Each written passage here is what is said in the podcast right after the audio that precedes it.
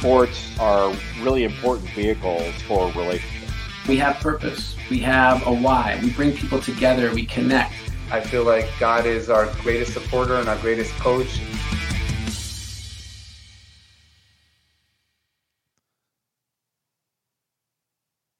Welcome to Rabbi on the Sidelines. This is Rabbi Erez Sherman from Sinai Temple in Los Angeles. This week we are joined by an amazing author and professor, author of this unbelievable book, How Basketball Can Save the World.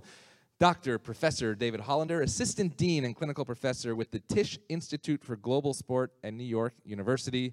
He's received NYU's highest Distinguished Teaching Award, sitting on the advisory board for many organizations, including ESPN and the NYU Entrepreneurial Institute. David, it's so good to have you at Sinai Temple. Welcome to this rainy Los Angeles. if you could do something about the rain, uh, that, that would be a miracle. Well, thank you for bringing the rain here, actually, as you uh, relieved our drought. But this book, because I want to hop right in, there's just way too much to talk about. This book, How Basketball Can Save the World, it's based on James Naismith's 13 Principles of Basketball. And when people put rabbis and basketball together, they think it's almost like a joke. But your book proves how serious faith, basketball, and life really need to be. Yeah. Uh, uh, the, the, so the 13 principles that I have in my book are just a numeric homage. Not to, the Maimonides principles of 13. no, but uh, I'd love to do a podcast on that completely. uh, it, it, my 13 principles are just what I've extracted as a philosophy uh, of what the game was intended to be from Naismith, uh, how the game is operated in the world, and what the world has told us it means. And so we're sitting in a sanctuary, which now is a podcast studio. But I'm going to start from the end of your book because the last two chapters are called Sanctuary and Transcendence. Yes. There's a beautiful quote from the great Kevin Durant, and he says, God's got his hand on every court in the world. What did Kevin Durant mean by that? I think Kevin Durant uh, is a really big thinker. His mind was expanded mm-hmm. when he stepped on a basketball court. And I think it was expanded because he entered a social system where all of a sudden he could feel ownership of his creative, entrepreneurial, all the kinds of uh, self determination powers and empowerment uh, that a person feels when they're in that space, operating with other people. Uh, that perhaps they don't feel in other spaces uh, that are more restrictive for all kinds of reasons.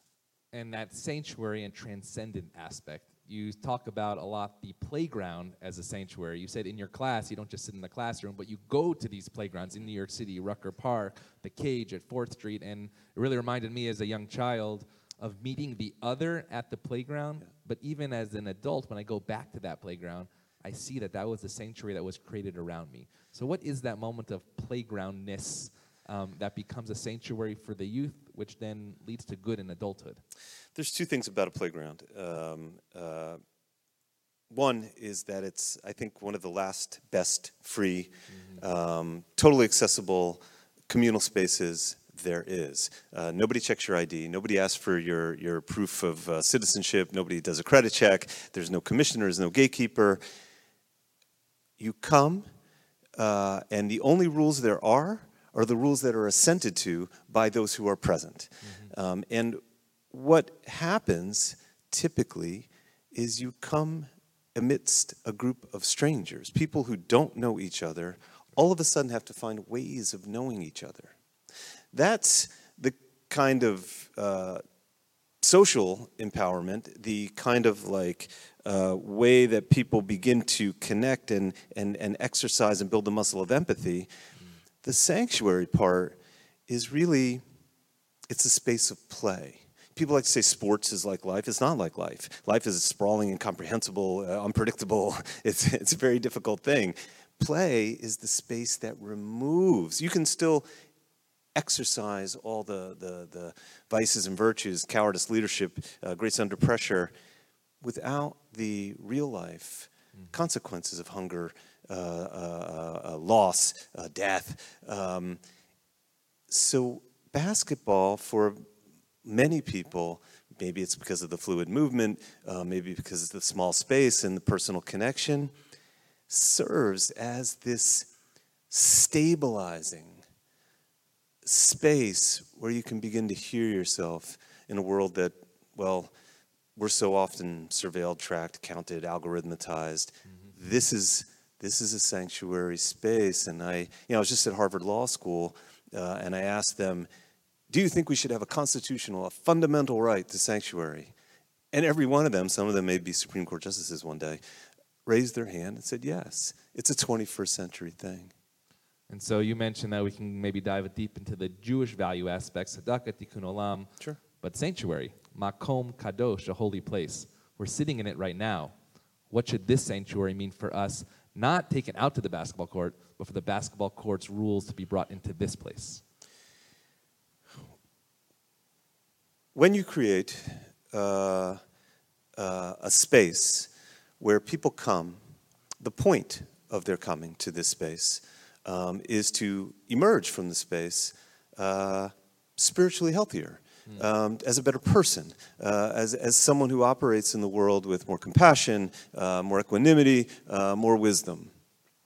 How do you uh, do that? Well, you come and you do the ritual exercises. You pray, you daven, you, you, you, you recite the, the, the, the, the prayers.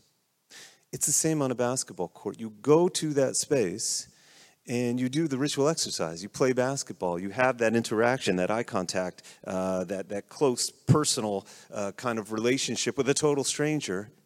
And then you emerge from that space into the world, better able to walk on the street, better able to manage your body, better, better able to see around you, better able to be a community member.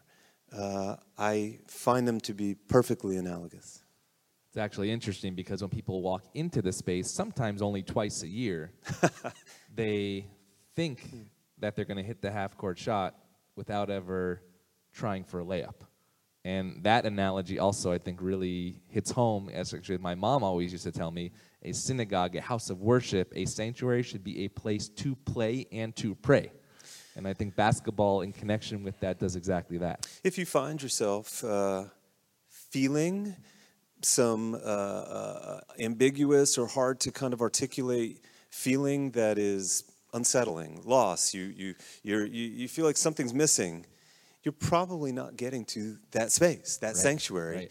Uh, and you need to go. It's a, it's a very human thing, these sanctuary spaces. They're essential. So, something you didn't talk about, but I want to ask about because I wrote a piece on theology about this many years ago was the role of a coach in basketball and this distinction between coach and player. I actually wrote a theology called God as coach, not coach as God, yeah. but God as coach. What is the role of a coach within this system of individual and collective that you speak about in the role of basketball, not as an individual sport, but as as you said, this sort of weaving together of, char- of characters and personalities to achieve the goal of putting a ball in a basket.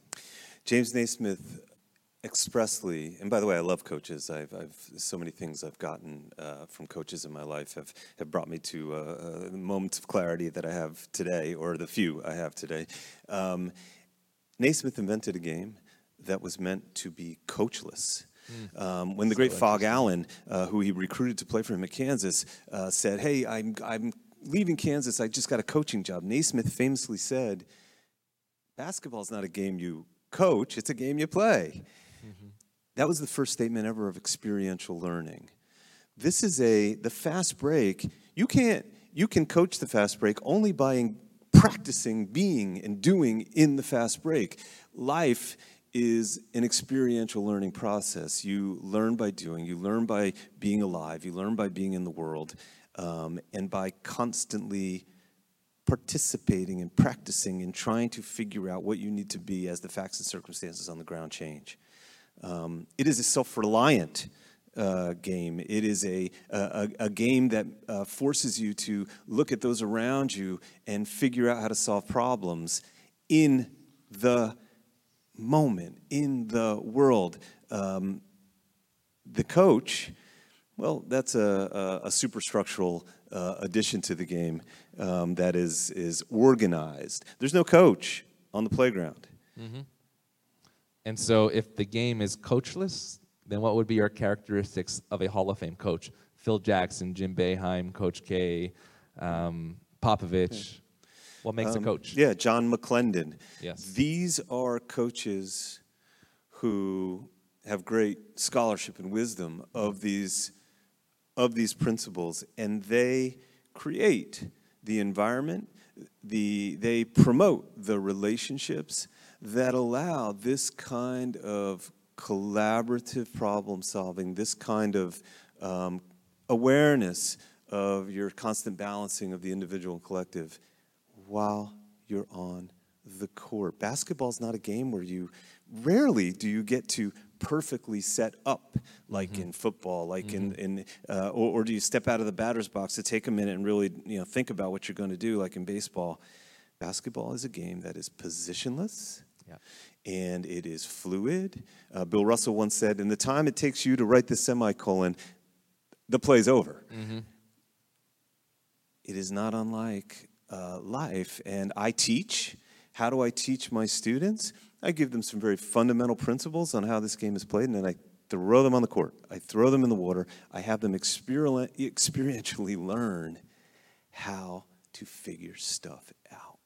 Actually, Father Hagan, who's the chaplain of the Villanova basketball team, associate athletic director the last 17 years, told me a couple of weeks ago Jay Wright's famous um, directions to his team is always next play. Yeah. Next play, and throwing them out to the next play in order to prepare them for what we don't know is in fact coming next. The greatest coaches um, weren't micromanaging. The greatest coaches weren't controlling. John Wooden. Uh, Sitting Ha- in Westwood right here. Right. He had these. I was just in the in in, in his. They have a, a, a replication. It's it's actually the actual stuff from his study in the in the Wooden Center at the, the their Hall of Fame. He wasn't trying to uh, uh, call a timeout every sing, every minute to to figure out what to do next. He gave them really broad principles of thinking, of life, of, of, of moral values, and then asked them to exercise those uh, in motion. I think again the same thing with faith, right? We don't stand on this pulpit and tell people what to do, but we exercise the moral values so that they, the players, the congregation, the community, can in fact go out and do that as well. So what I didn't realize before I read this book was the moments of faith or the the aspects of faith that James Naismith himself had in his life that he could have been sitting on a bema and I could have been on the sidelines. So maybe share about the I guess the story of the saint of basketball and connect that to James Naismith the preacher. so I love uh, that you picked up on that. It is a remarkable thing that uh, James Naismith was an intellectual wanderer. Um, he uh, was traumatized uh, from the early loss of both his parents, orphan. Um, he went to graduated divinity school, and to the heartbreak of his sister, who never spoke to him again for the rest of his life, he said, "You know, I'm not going to take a pulpit. I think there's a better way to serve God.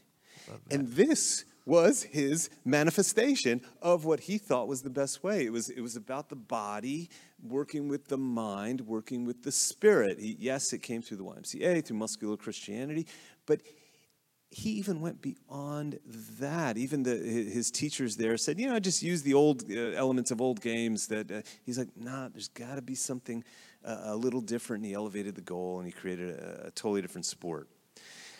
The story of the saint of basketball, years later, I hope James Naismith would be proud. Uh, I'm reading around Christmas time, 2021, in the New York Times, uh, that uh, there's a church in central Italy, a little village called Porretta Terme, and they have a, a church. Uh, it's been since the 15th century, and in the church there's a shrine to basketball, and people come from all over the country to pray at this shrine for a better season, better jump shot, a healed meniscus. And I, I read that the, that the village is frustrated because they made petition to the Vatican to have uh, their local Madonna be recognized as the first ever patron saint of basketball. I read this story. I'm like, this is my class. And I call my TA, who's Italian. He's, he's working at NBC Sports in New York now. And, and I said, Alessandro, uh, can you believe this? This is us. He's like, I know. He's like, I'm home in Bologna for Christmas. He goes, the church is not that far. He drives to the church. He grabs the priest. The priest, the first guest, of my first class, how basketball saved the world. First hour. And I'm like, Father, what can I do? How can I help? He's like, I don't know. I'm like, class. No grade, 157 students. I'm like, everybody send me one sentence. Why does basketball deserve its own saint? And I put this together in a letter, like like a huge letter, like a Declaration of Independence. You know, because basketball is you know knows no boundaries, because basketball is, has no faith, no language. And I send it to the Pope. Italian media gets a hold of this somehow. La Repubblica, which is like the New York Times of, of, of, Italy, and, and, and they published the letter in full. And it's like this feature story, like this is the first international gesture of support, this crazy NYU professor and his students. Uh, you know, this may push it over the edge. That was March 2022. On Good Friday, April 12th, the Pope recognized the first ever patron saint of basketball. And Pope Francis said, I quote, Yours is a sport that lifts you up to the heavens because it is a sport that looks upward towards the basket. And so it is a real challenge for all those who are used to living with their eyes always on the ground. When I read that, I thought it was a beautiful thing. It actually reminded me of the Psalms. In Hebrew, we say, "Sa'enayei harim, Lift up your eyes to God mountain. Where will my help come from? That is the 10 foot basket. And look, as you, as, as you know, I'm not Catholic. Um, and you, you may wonder, why did the Pope do this. Um, first of all, it's the first team sport uh, to have its own saint. Soccer, which is very popular in Italy, mm-hmm. not soccer, basketball. It's because he knows, like you know, you're so good at this. He knows it's time for a new language, mm-hmm. a new social currency, mm-hmm. a new lens, a new uh, delivery mechanism uh, to engage the world to solve old, repeating problems. Mm-hmm. So, do we do a rabbi or a prophet in the shul? That's the question.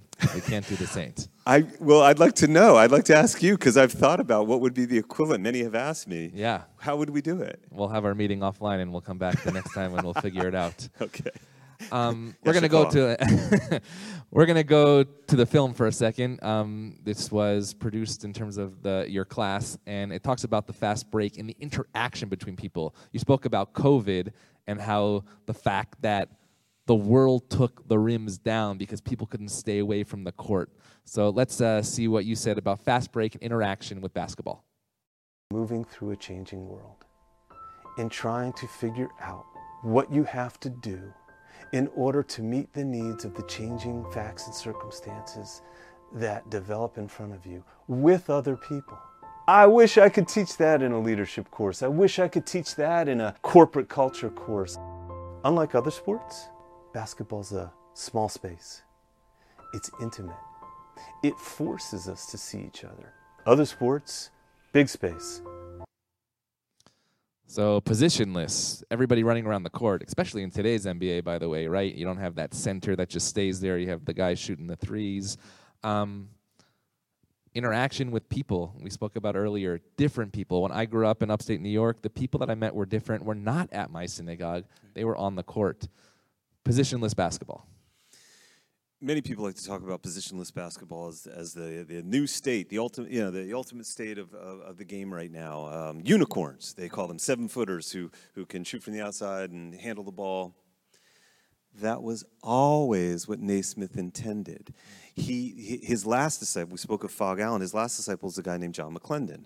Um, first African American to be admitted to uh, Kansas as a physical education student, and he, Naismith, went to a park, watched some kids play. Naismith said, Hey, what do you see? McClendon said, Well, I, I, I see the, the, them attacking uh, the other team when they have the ball and attacking the basket when the ball's in their hands. Naismith's like, Yeah, that's it. That's the game. He walked away.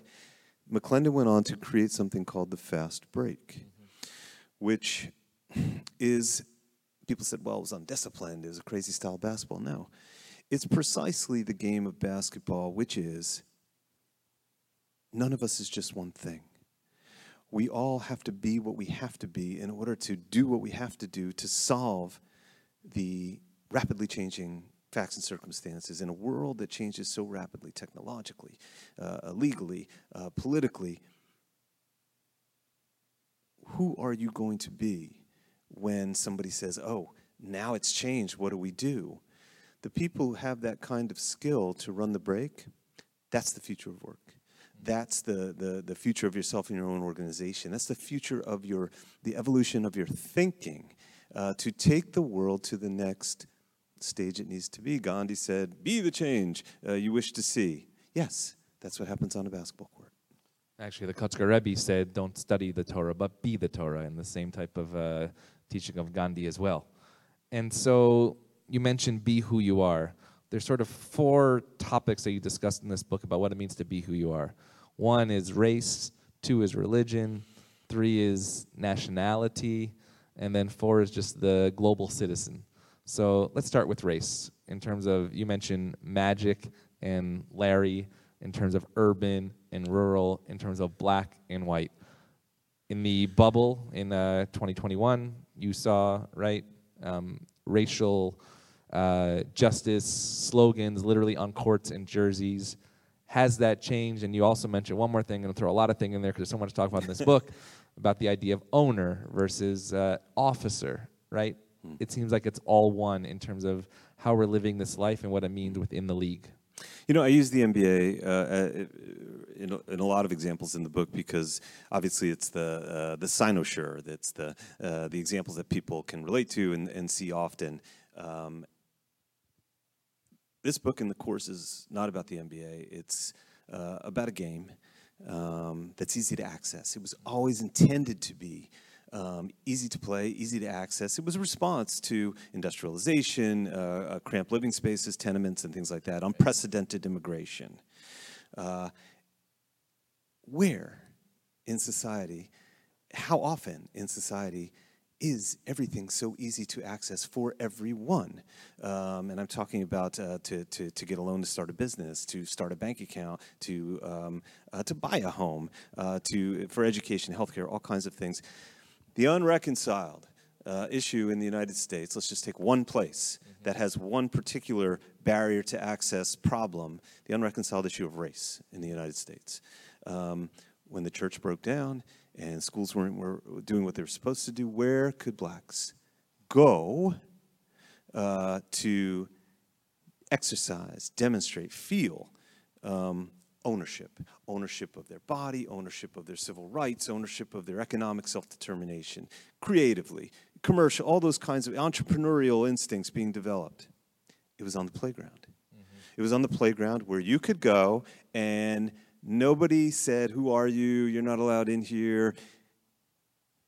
It was an open space that has led to, uh, you know, the, the, the, the, poetry of social protest, hip hop, um, all the, the, the, the, fashion and, and cultural uh, influences that have, that, have, that have come from that. All the, the, the, the language of ownership was transformed. So when they got to the NBA, they said, no more calling them owners. You call them governors. First league and only league I know of to do that.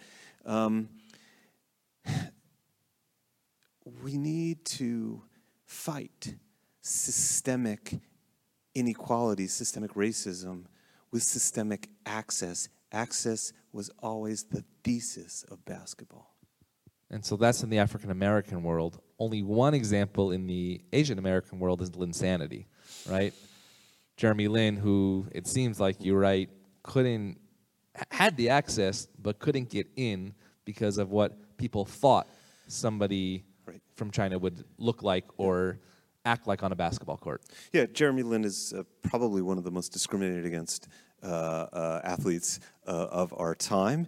Um, you know, he was a, a standout champion uh, and uh, state champion in Northern California. Um, um, didn't get one D1 offer, um, performed brilliantly in the NCAA tournament in Division One, uh, didn't get drafted.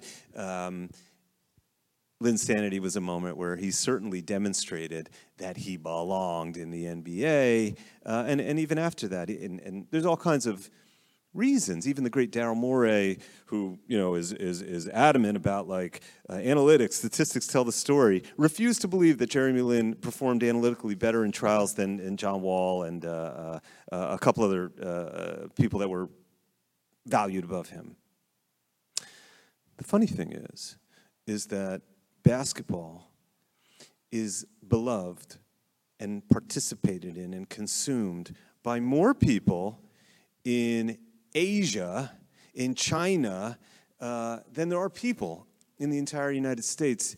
This is a game that is global. This is a mm-hmm. game that has that has it gets the the superstructures of it, the elite levels of it, get so trapped um, in the um, well, the the the the gender non-inclusive, the the the racial non-inclusive lenses of uh, our current you know uh, societies and systemic uh, issues.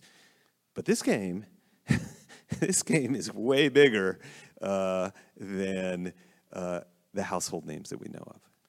And so you mentioned China, and I just want to bring that up because you also mentioned Enes Kanter Freedom and how he speaks against a league that he was in. In fact, he was in this building, in our sanctuary, um, speaking about the injustices in the world and how the, if you wish, money between NBA and, and China, some, at least he says, they try to ignore that piece because there's dollars involved. Yeah. Be thoughts on that fact that there is a global community, but there are some tensions between these two countries. Can basketball help that, or is that going to divide us more?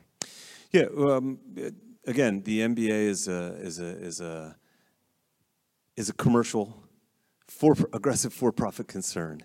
As far as leagues go, the Professional Basketball League, I think, has demonstrated um, uh, uh, way more um, uh, uh, uh, examples of higher social consciousness than other sports leagues. As it pertains to, um, you know, problems between let- let's just take the Daryl Morey incident and where he spoke out uh, uh, in support of Hong Kong. And what was interesting to me was how disproportionate the reaction was when a basketball person spoke about it. Then uh, other uh, uh, uh, corporations, soccer players had spoken about it too.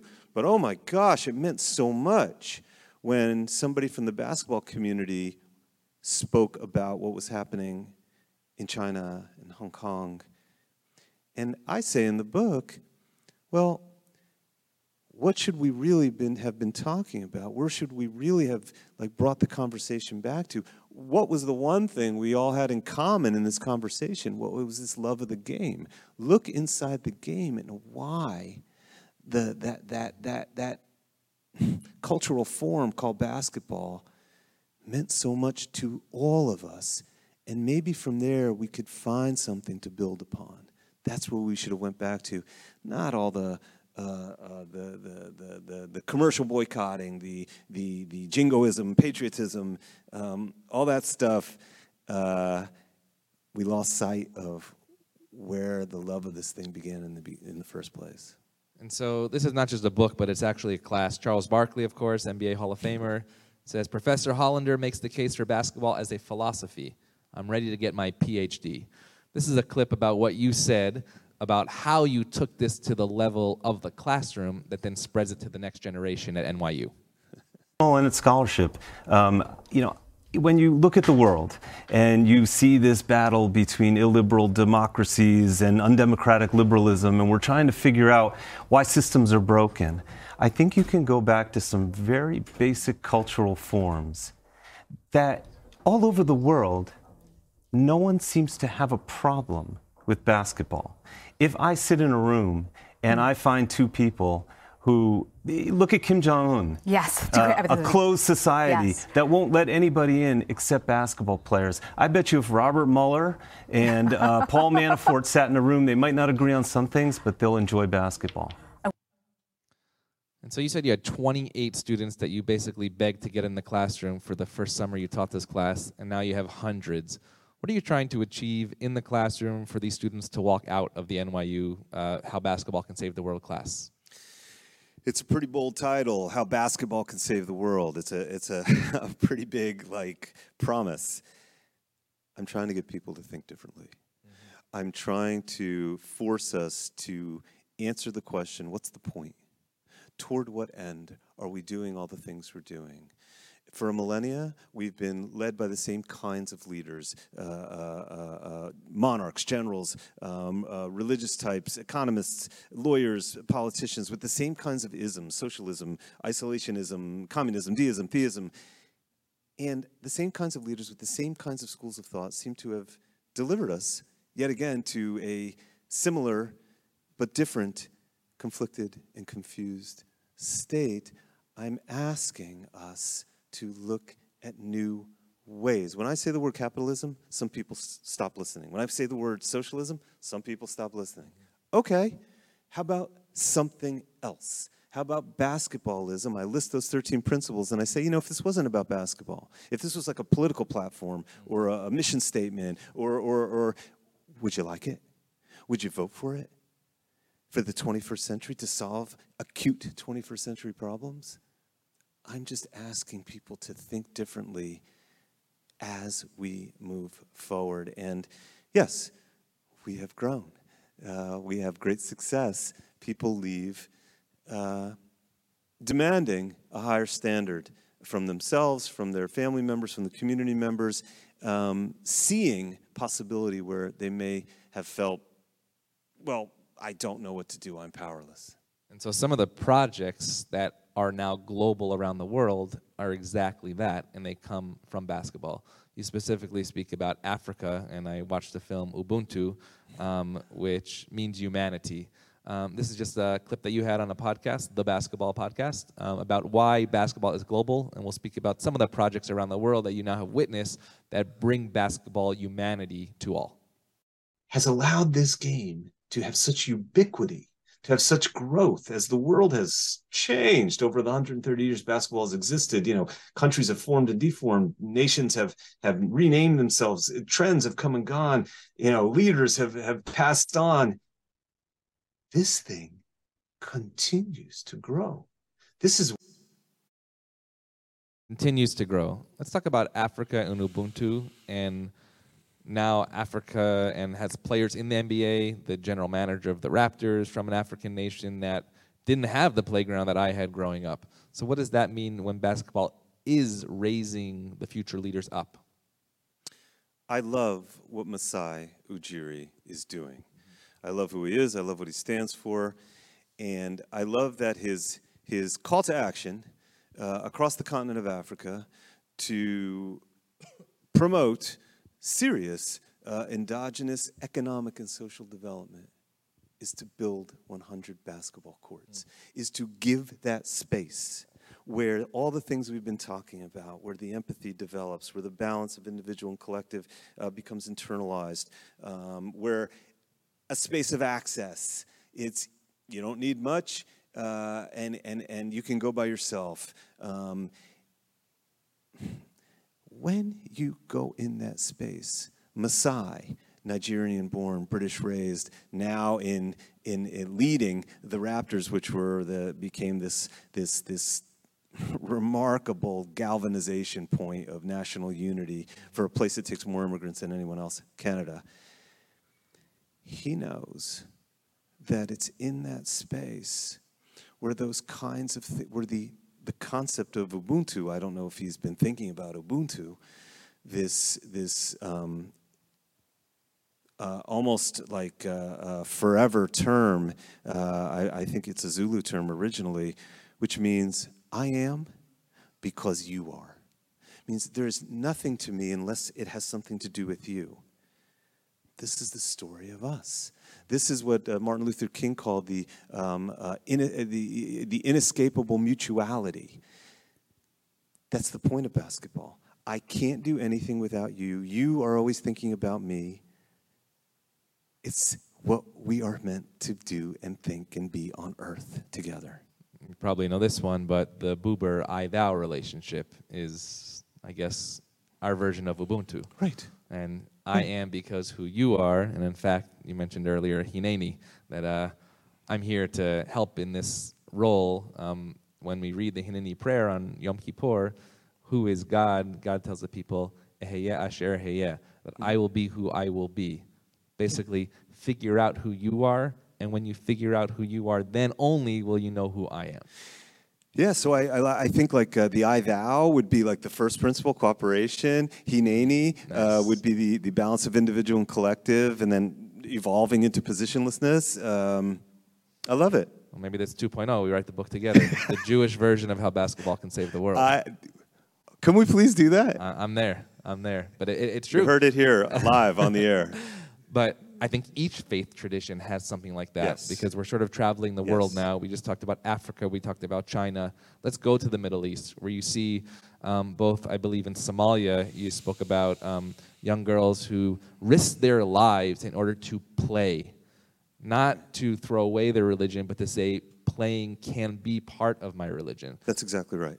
Uh, I, I do, uh, uh, in, in the principle of gender inclusion, I, I, I use this example uh, of how basketball, for some reason, uh, is the, the, the, the, the oasis of expression uh, of, of their existence, the validity of their female existence um, in Mogadishu, um, where uh, an extremist faction called Al Shabaab um, has imposed all kinds of restrictions on women and, and, and, uh, and what they can do and what they can wear.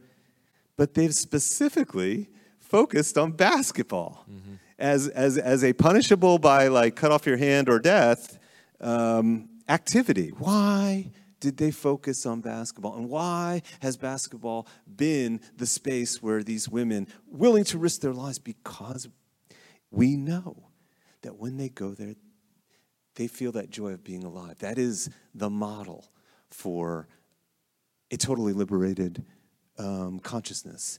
Uh, and so I, I, I use that example in the book um, to talk about um, just just one remarkable place where, yeah, they're not denying their uh, faith in Islam. They're not denying their belief in the Quran. Um, they're saying this is actually the this is actually what it means. Uh huh. And what about hoops for hope? When you go to the Israeli-Palestinian conflict and the Israelis and Arabs and Jews and Arabs who don't know the other, but I mean Tamir Goodman, a good friend of ours here at Sinai Temple, I know you know him very well as well. The Jewish Jordan, who now has dedicated his life, saying, "I will bring different people together in this holy land for us all because of the ball." I always felt like I was the Jewish Eddie Jordan. Um, that's just a little, uh, you know, Lakers, Rutgers, like uh, stuff. Um, Scarlet Knights, love it. so this was uh, uh, this is a, a remarkable organization called Peace Players International, who was founded by two brothers, the Tuohey brothers. Um, started in uh, Northern Ireland, where he just went and he started using basketball because it was a politically neutral sport to bring together uh, uh, uh, factions that hated each other, and it worked. And somebody said to him, "You should take this to South Africa," and he did. And then he went to all the highest conflict areas in the world um, uh, Israel, Palestine, Cyprus, Turkey. They're now in uh, uh, some of the toughest cities all over America, toughest neighborhoods where law enforcement in those communities uh, seem, need to be brought together. They use basketball. Why? Because of all the things we've been talking about. It's a small space. You actually see each other. You humanize. Uh, uh, it's positionless. It's, it's, it's an ideal space to build those kind of relationships.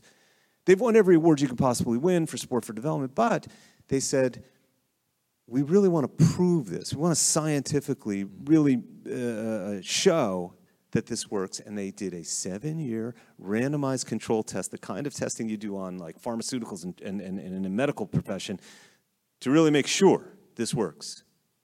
The results using the Israel Palestinian uh, young people, the results is that it works, that it actually created tangible, measurable pro-social behaviors. They were upstanders when people said uh, uh, wrong things or, or object about the other. Because I'm like, yeah, no, I know those guys. It's all right. They would uh, uh, interrupt uh, conversations in their families and and and and in uh, uh, social settings and be like, yeah, that's not exactly true. Um, they had formed friendships that they wanted to continue. Uh, Palestinian with Israeli, Israeli with Palestinian. We have to be in the same space together. There's no other way to do this. It's not going to happen over Zoom. It's not going to happen uh, in a training program. Um, it's going to happen if we interact in a small space, seeing each other, which means we remove the, the, the, the veil, the mist of, of, of some societal uh, imposed view of the other. And we actually see people, individuals, human beings in their fullness. And it's like, oh, oh, okay, I can, I can do this with you. Mm-hmm. And wow, what they have proven using basketball. Actually, I'm passionate, as you now know, of using that basketball in our faith spaces because it's two universal languages that we're having. Said, you know, our God is your God is my God, and your court is my court, and this ball is your ball. And to see what can come out of that, I think, is also a, an important piece of the future. If you have a magic wand, let's start with college basketball because it really is my passion. It's March Madness. What three things can basketball do to maybe change what's happening with NIL and transfer portal and loyalty to teams and to each other? That how can we fix basketball a little more to make sure these 13 principles stay true to their tradition of what Naismith believed? Yeah. Um, yeah, again, I mean, the, we're looking at the elite levels of organized basketball, um, which uh, may not be, you know, precisely uh, the, the, the expression of what Naismith intended or, or the, the, the highest form of what the game can be. But I will say this. Um, I believe that the game needs to be seen differently. Uh, it is not just an athletic institution, it is a social institution. Mm. I'll go one step further. Uh, it's a social institution. Look what's going on in Toronto. Look, what, look how, they've, how they've changed uh, the social fabric through basketball. Um, I'll go further and say basketball, other sports too, should be viewed as academic. You know, you can get a degree in music, you can get a degree in, in, in art, in drama, in uh, dance, validly, uh, where the learning comes in large part from the doing. You spend a lot of class time doing the activity. You make art, you dance, you, you, you act. And from that activity uh, flows all kinds of understandings of uh, the human condition, history. Uh, um, um, how is that not true of athletics? Uh-huh. Why is that over here uh, and relegated to some non academic space? The only way this thing's going to work is if you make it academic, um, which it ought to be. You should be able to get a degree in basketball studies um, because it is now clear, it is obvious. Uh, uh, major revenue generating uh, division one sports is totally incompatible with the mission of higher education um, they simply do not belong together um, not to mention it is a 100% illegal restraint of trade And what about the NBA? What can we do? Because a lot of things are happening now. Organizations like NBA Cares, who are coming into the community when they're opening up their stadiums for access, for voting access, closing down election day so people can come to their stadiums and vote. Um, what yeah in the NBA can be done both on the global level, but also on the local level. We're sitting here in Los Angeles with two NBA teams. What can we do here as Sinai Temple, as a faith community, to connect with the basketball world to make a change in the, in the larger uh, in the larger world? I think um, not just among sports leagues, but just among commercial entities. Uh, the NBA leads. Uh, the NBA, um, though you may not find perfect, um, is has the ability to demonstrate by example, by actual contribution uh, to society, um, what is possible, how we can bridge gaps, how we can be global, how we can be gender inclusive. Yes, what LeBron James did uh, by, by, by showing us, you know what, arenas can be, can be voting centers, which inspired Jose Andres to be, yeah, they could also be like uh, uh, uh, uh kitchens, uh, and which, which saw us be like, you know what, they could be mass vaccination sites. Mm-hmm. We need to begin to alchemize as a society and become something completely different and thus better. Um, as equal leaders of social conscience, uh, synagogues, churches, mosques, all, all these kinds of religious organizations, I think they are ideal partners for uh, the NBA um, because this is the place we need to go to. There's, mm-hmm. it can't just be uh, simply fitness and not your mind. It can't just be simply intellectual development and not your spirit. It can't just be spiritual development without your mind and your body. Um, we are coming to a new unity of growth. That's why the 21st century has been so hard for everyone because the, the, the, the siloed old kind of thinking uh, is, is, is people sense it. They can't articulate it perhaps, but they sense there's a, there's a ceiling on their growth. They're trapped in kind of like doing too much of one or the other. The balance is off. It is the houses of, of spirituality. It is leaders like you who can join with the NBA and give them that kind of dimension, um, bring those kinds of communities, um, and really elevate all of us. So we started with sanctuary and we ended with sanctuary. Professor David Hollander, How Basketball Can Save the World from the NYU Tisch School of Sport. Um, it's just truly a pleasure. If you want your PhD in basketball, Professor Hollander is the person to follow. Make sure you follow him. Buy this amazing book. You heard it right here Rabbi on the Sidelines from Sinai Temple in Los Angeles. Have a great day.